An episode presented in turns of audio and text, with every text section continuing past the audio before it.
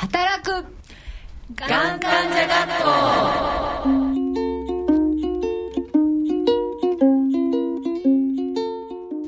皆さんご機嫌いかがでしょうか？働く？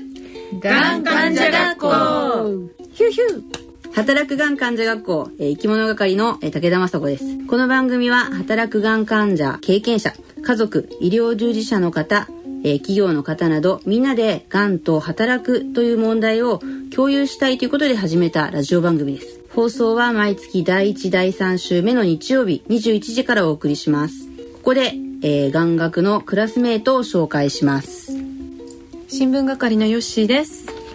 風紀委員の緑です。社労士の近藤です。IT 係のファンです。理科委員の塩です。学級委員の桜井です。いないのかと思ったね。今日は新しく新入生で。あ、IT 係の。IT 係。よろしくお願いします。ファンさん、何が？あ、悪性リンパ腫ですね。あのホジキンリンパ腫っていう日本ではちょっと珍しいタイプのあの悪性リンパ腫なんですけれども、はい。なんかすごく不思議なんですけど、なんでリンパ腫じゃなくて悪性って悪性っていうのがわざわざつくのか。何なんでしょうね。なんでしょうね。話題になりますよね。白血病は白血病なのに悪性はなぜ悪が悪性ってわざわざ当然悪なの。悪性乳がんとかって言わない言わないですね。そもそも良性リンパ腫ってあるの？あるの？あるんですよそうそれはあの最初にあの疑問に思ったんですけど、でもリンパ腫って言ったらみんな悪性だよって言われたんですよね。いやそうなんだと思ってじゃあリンパ腫って先生がポロッと最初に言ったんですよリンパ腫かもしれないねって言ったんですけど、調べてみたら悪性しか出てこないので、これは怖いなって最初には思いました。何年前？えー、4年前ですね。一緒だ。4年前の同級生いますか？一緒だそうです。調べ始めたのは5年前か。調べ始めたのは5年前です。手術は2007年。えっ、と2007年ですね。なんでそれぐらいね時間がかかったのかっていうのもちょっと今日は聞いていきたいそうですね。はい、思ってます。はい。今週は、えー、現代社会初めての外来をテーマにお送りします。それでは8月7日日区の眼学進めてまいりましょう。イエーイ。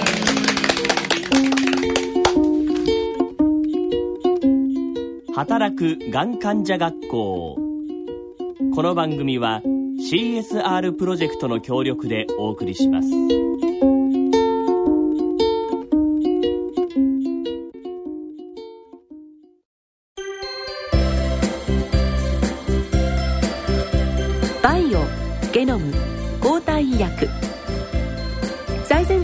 ロジーから生み出された中外製薬の医薬品はさまざまな疾病領域の治療に貢献しています。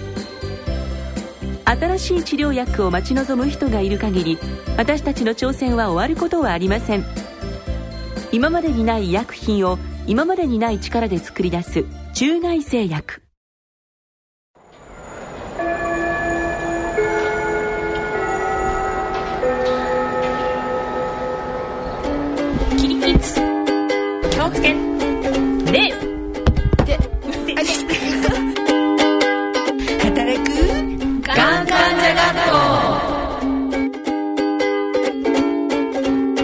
からのこの時間は中外製薬の提供でお送りします。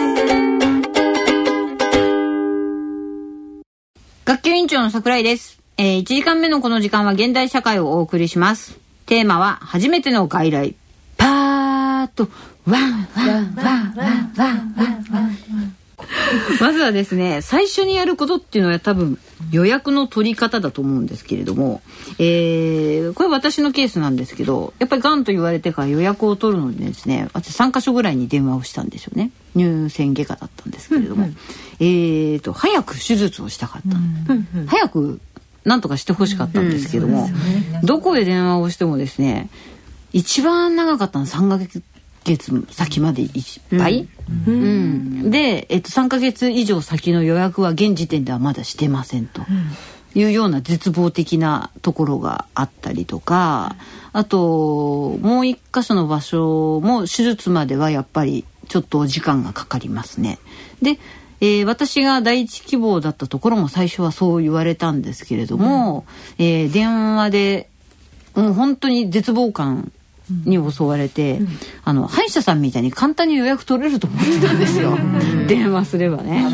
ねえー、みたいな病院の予約でこんな3ヶ月先まで外来いっぱいでるんだと思わなとかった。何これと思ったの。で私がんなんですけどっていうふうにその時ポロッと言ったらあの受付のそのコールセンターの予約係の人が起点を聞かせてくれて、あもうそれだったらというのであの2日後来れますかっていうので入るんですよね。行ってみるもんだね。だからやっぱり行ってみるもんだなって思うんで、ヨッシーなんかは？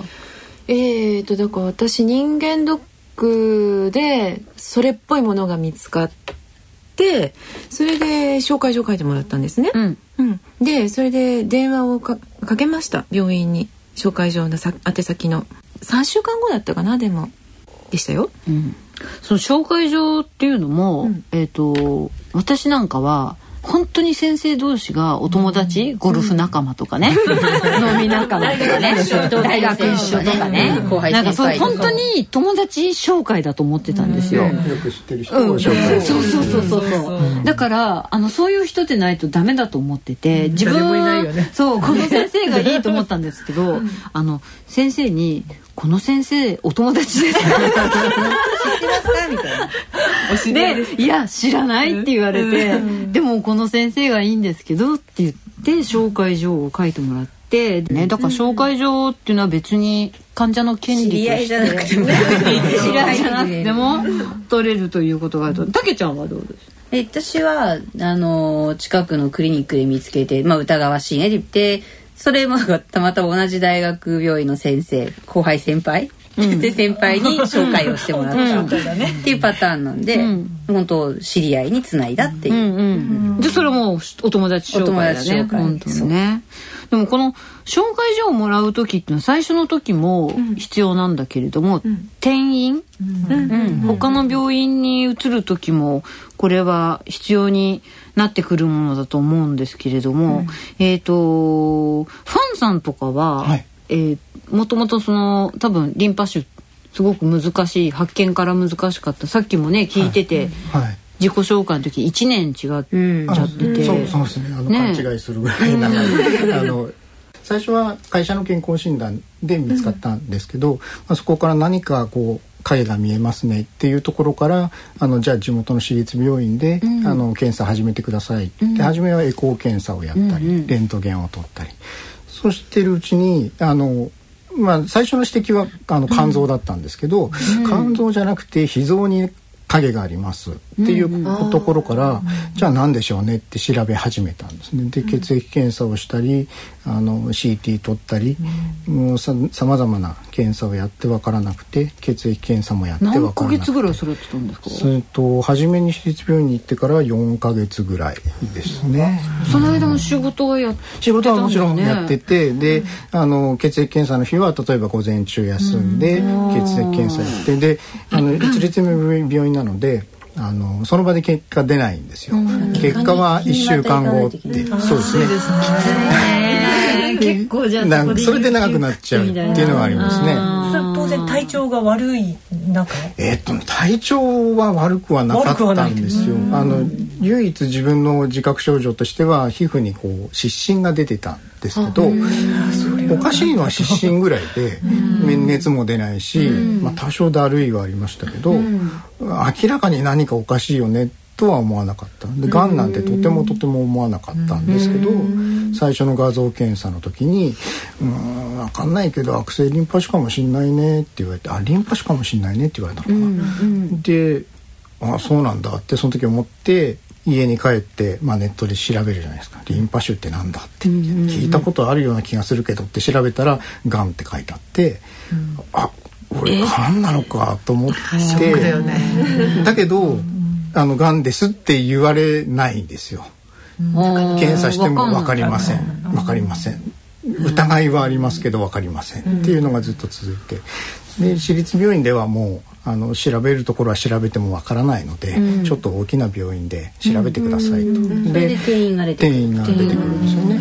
その時はその前の病院のデータとかっていうのは引き継がれたんですか？えっ、とまとめて持っていきましたね。多分持っていったと思うんで、あのそうですね。紹介状ただあの何かわからないので、あのあの総合診療科って言って、何でも見てくれる科の先生宛て、だから今そういうのがあるんですそう誰宛てじゃないんですよ。ね。外科なのか何なのか定員だか。らそうですね。あまあ、あの普通に内科みたいな感じですよね。何でも見てくれる、総合的に見てくれるか。じゃあもう本当にゼロからはい、ゼロか。って感じですよそうですね。ね。。ただ今まで調べたものは、あの継がれていく一応こういうところは調べましたよっていうのは持っていきましたね。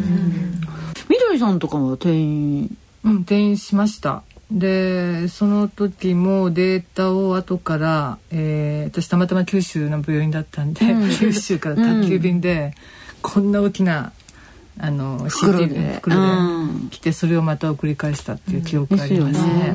こんな大きなって1メートルぐらい。うん。本当にこういうあの、幅。うん。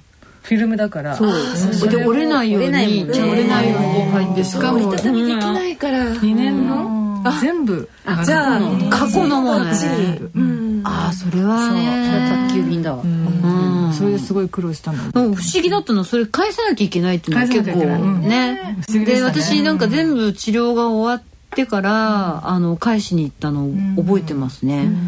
カルテの情報開示っていうのと皆さんやりました？帰るやってない。やってないか。でも踏み切ってない。なかなかできないよね。私はねだからそれで情報カルテのあの保存期間っていうのが、あの限度があるよっていうのをし聞いたので、転院ししたらますますね、そこの病院の患者じゃなくなるから、置いとく価値なくなっちゃうなと思って、えっ、とね全部出したんですよ。で、えー、と書類を出すんですよね、書類を書きます、で本人でないとそれ取れないんです、うん、例えば家族とかダメなんだよね。本人でないとダメなんですよ。で本人ですっていうのを証明書出してそれでもらってでそのいいですよっていう許可が下りるまでに1ヶ月、うん、1ヶ月かかってしかもコピー代がですね入院の記録と入、えっと外来の記録？と検査の記録、全部でしょ、うん。どれがいいですか？みたいな選ぶ選べるんだ。で全部それ選んであとフィルムがいるかいらないかも全部選べて。もうとにかくフルメニューでしたらば厚さがね4センチぐらいかな。重い。で1万5千円した。うん1万5千円。コピー代とかが全部含めて1万5千円でもそれはもう桜井さんのものになるわけ。ものになる。うん、だからすごくいいですよ。自分が手術中に「えこんなに熱出てたの?」とか「ああとえ縫った人と切った人違う」そう。全然覚えてないからあの結構面白かった。だから落ちた後からの記憶、記録なわけでしょえっとね、術中の記録とかも面白かった。まず最初にどこからメスを入れて、何大胸筋をこうひっぺがしてみたいな。で、ここを見たけど、こんここには何もなく、次の場所を探しみたいなのがもうほんと詳細に書いてあって、驚いたんだけれども、そそこまで書くんだなっていうのも、うん、驚きましたね。だからそれは私2つ変わったんでその次の病院でもしっかりして、でもその時はちょっと呼び出しを食らって、あの何のために出すんですかっていうのをねそう維持課のせなんか方から結構根掘り葉掘り個室呼ばれて聞か。れた、うん、それでいや全然訴訟とかに使おうと思ってるんじゃなくて自己管理、うん、自分の体のことだから自己管理したくって、あの欲しいんです。っていう話をしたら「あ分かりました」でもう主治医も転勤になっちゃうしっていうのでなんか。うん、納得してもらえたの。それもやっぱり結構言ってましたね、うん。やっぱりでもなんかこのカルテの情報開示とかっての自分の病気知るっていう上でもとっても大切だったし、今でも見れるんで、あのすごくいいですね、自分の病気を知るっていう意味では。だからあのちょっと心配だったりやっぱり転院をするとか、何かそういうことがあったら情報っていうのはどんどん消えてってしまうので、まあ、皆さんも機会があればぜひ利用していただきたい制度かなっていうふうに思ってます。はい、あ、チャイムが聞こえて来ましたね。きましたね。はい、えー以上じゃあ1次元目のお時間でした。この時間は中外製薬の提供でお送りしました。起立。気をつけ。礼働く。がん患者学校こ。こからのこの時間はノバルティスファーマの提供でお送りします。さて2次元目は引き続き現代社会のお時間です、えーテーマは初めての外来。パート。2に行きます。えっ、と、これは家族の同伴とか、録音していいのとか、えっ、と、メモ書きどうとかっていう、そんなことについてちょっと話をしてみようと思うんですけど、これ、ヨッシーのところは、どう、どうでした 最初の告知の時とあと術前の抗がん剤を勧められた時と、あと手術の前うん。の外来3回これ大事だなと思ったんで旦那に一緒に行ってもらったの、うん。あの抗がん剤はもう完全にこちらの予想を超えた提案だったので予想は何だったの？予想は、うん、このまま手術行って多分一気で終わりますよみたいな感じで、うん、を想像してた。の術前抗がん剤を提案されると思わず「えっ?」と思って手術の前に抗がん剤みたいな感じ？うん、まずそれもあるし抗がん剤やらなきゃいけないの？っていうのとうん。2つ？うん。で、そうしたらなんかあの事前に下調べをしていた旦那はそのどういう薬使うんですか？とか、あの抗がん剤を使うすることによるメリットはどれぐらいあるんですか、うんそれで生存率どれぐらい変わるんですか？ってそこまで聞くかみたいな冷静。あでも冷静だね。冷静だね。ああなんか準備してたんだなこの人って思って。嬉しかったですよ。うーん。っていうかほっとした、で私はそのやり取りをずっとメモして。記録係状態。記録うん。うん、旦那も取ってたんだけど自分も取って後で分かんない言葉出てきたら調べようと思って、うん。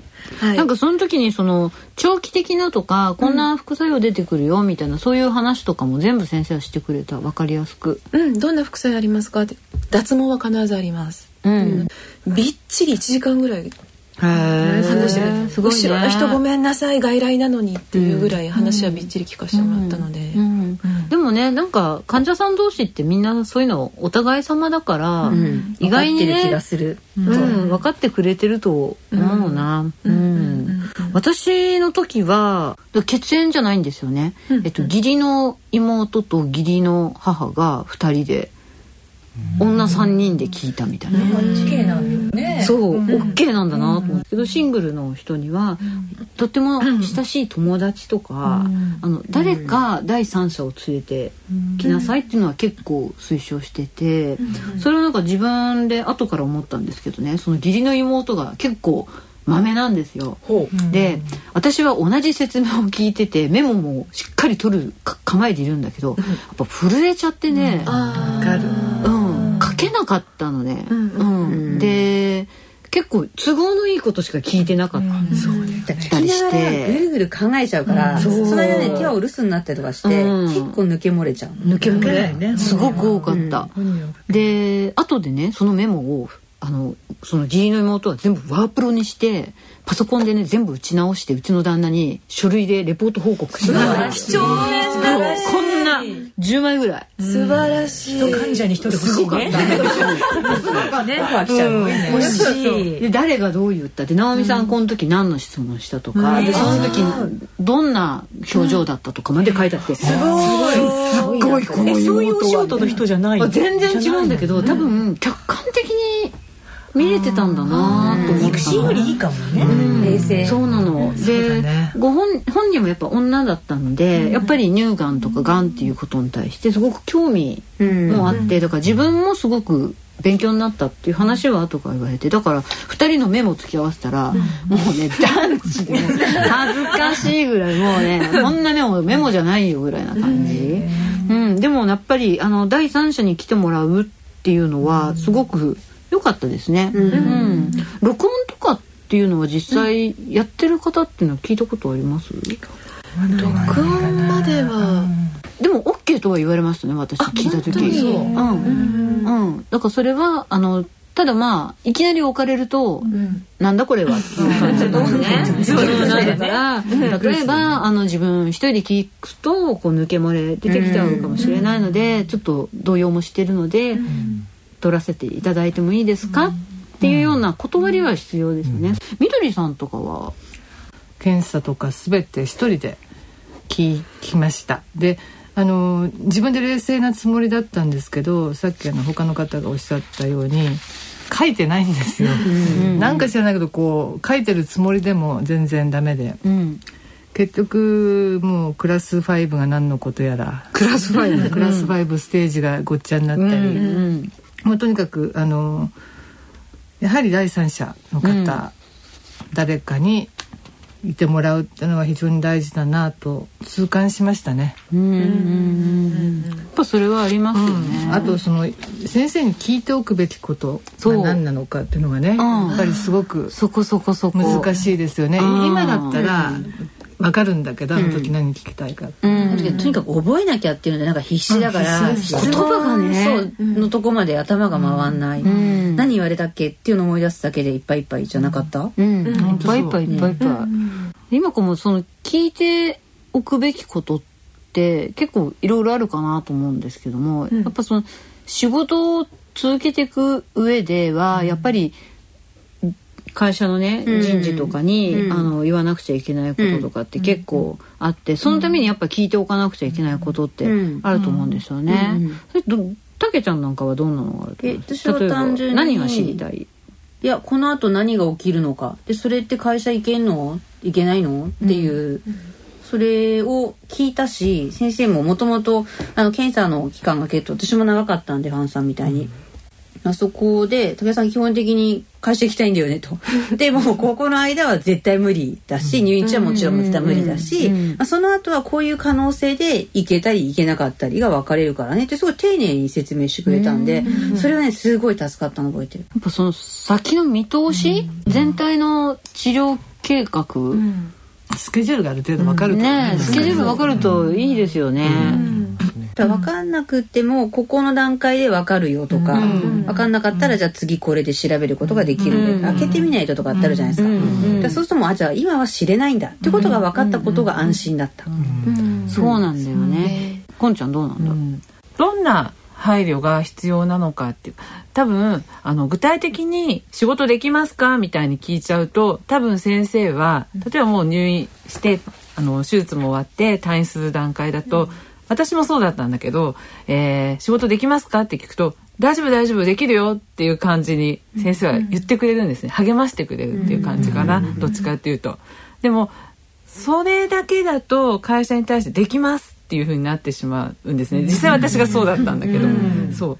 具体的にどこがどう大丈夫でこういうのはちょっと、えー支障があるかなっていうのはまず先生に自分から伝えてからじゃないと、先生はもう治療はある程度終わってるから、もう大丈夫。大丈夫っていう感じになっちゃう。無理しないでねぐらいで。だからそれをまた会社にねそのまま伝えてもね、そう。会社は配慮のしようがなくなっちゃうっていうことで、うん。あと自分の心の準備的なところとして、あの治療が始まる前ね、どん自分がどんなダメージを受けるかどんな副作用があるかとか、どんな後遺症があるか、そこは聞いておくと自分の中でもこう先の計画が立てやすい、心構えられる確かに、そうファンさんなんかは、あのやっぱり結果が出るまでにも結構時間かかってるし、そうですね。あの最初のその結果が出るまでがやっぱ長かったんで、どうしようもないからあのお大きい病院で入院で検査をしましょうって言われたんですね。であ入院検査まあ23日で終わるかなと思ってたんですけど、で、えー、と入院のじゃああの登録をした後にそういえばこれなんどれくらい入院検査ってかかりますかって言ったら2週間って言われたんですよ。まだ会社もちろん通って出てる時に。2週間仕事を空けるってそう簡単に言えないよなと思って。だけどまあでもそう言われちゃったら会社にはあの2週間検査のために入院するかもしれませんと。で2週間検査をするっていうことはそれなりに大きい病気かもしれません。だからもしかしたらそのまま入院して治療に入るかもしれませんし何もなければまた戻ってきますっていうような説明は会社にはしましたね最初。じゃあ結果が出た時の気持ちっていうのはどうどうでした？もうそれまでもずっと長く、あのそうかもしれないがだんだん強くなってきていたので、でも結果が出たらどっちかっていうと安心したんですよね。ほっとした方が強いですので、であのその後治療の説明もちゃんとこれくらいの期間をかけて、あのこういうパターンであの治療しますっていう説明はしっかりしてもらえたので、最終的にまあ最初に提示されたのは6ヶ月間入院ですって言われたんですよ、だからもう会社ももう生きようがないですよね。6ヶ月っていうともう諦めがついたというか、そこであのじゃあ相当先まで会社はあいけませんっていうのを、まあ、はっきりと言えたので、やっぱりそれは欲しいですよね、うん。どうですかみどりさん、うん、やっぱりあれですよね。あの働いてる以上、まあ、病気のことも大事なんだけどそのその後自分が職場に戻れるのかどういうタイミングでみんなに迷惑かからないかとそういうことを含めてぱ自分の病気のこととあとその将来設計じゃないですかその次のステップがどういうふうに進んでいくのかっていうのが分かるだけでも安心感得られますよね。ただそのためにはやはりご本人だけではなくて家族ないしはお友達でもいいから第三者が冷静な目で先生との対話をちゃんと確認できるようなことがおすすめなのかなと思いますね。ですね。やっぱりその作戦を立てないと、何を聞くかっていうのをねあらかじめ、うん、やっぱその見通しを聞くとか、その時の工夫として録音したりメモ取ったり家族を同伴させたり、そういうことはすごい重要だ、そこは本当もしかしたら一番大事かもしれない。そうですね。じゃあお話はつきませんけれども、えっ、と2時間目の授業これでおしまいということで、はい、ありがとうございました。お疲れ様でした。ありがとうございました。働くがん患者学校この時間はノバルティスファーマの提供でお送りしましたこれまで大切にしてきた夢へのチャレンジを続けながらがんと向き合っていきたい私たちは患者さんのこんな思いに寄り添った薬作りを大切にしてきました有効な治療法のないがんに対する新薬や地位を目指せる新薬の開発など私たちはがん治療への挑戦を続けています。がん患者さんが自分らしく人生を歩み続けられるそんな新薬をお届けするためにノバルティス・オンコロジー働く。がん患者学校。えー番組では働くがん患者学校入学希望者を募集しています入学資格はお便りご意見ご感想が番組内でご紹介した方。またご紹介に至らなくてもクラスメイトから推薦があった方。熱く熱く入学を希望される自己推薦の方ですね。これらの方には、えー番組から、えーご本人の好むと好まざるとにかかわらず学生証が送られることになります。そこで入学完了です、えーそれでは宛先はこちら。宛先です。郵便の方は郵便番号107-8373東京都港区赤坂1-9-15ファックスでは東京03-3582-1944 03-3582-1944メールの方は命アットマーク、レイディオ日経 .jp まで。いずれも、ラジオ日経、働くがん患者学校係までお寄せください。また、番組ホームページのコメント欄への投稿や、ツイッターでのつぶやきなどもお待ちしております。それではお時間となりました。お相手は私桜井直美と元気なクラスメート。でした。それでは次回8月21日、えー日曜夜9時日区にまたお会いしましょう。さよなら働くがん患者学校。この番組は CSR プロジェクトの協力でお送りしました。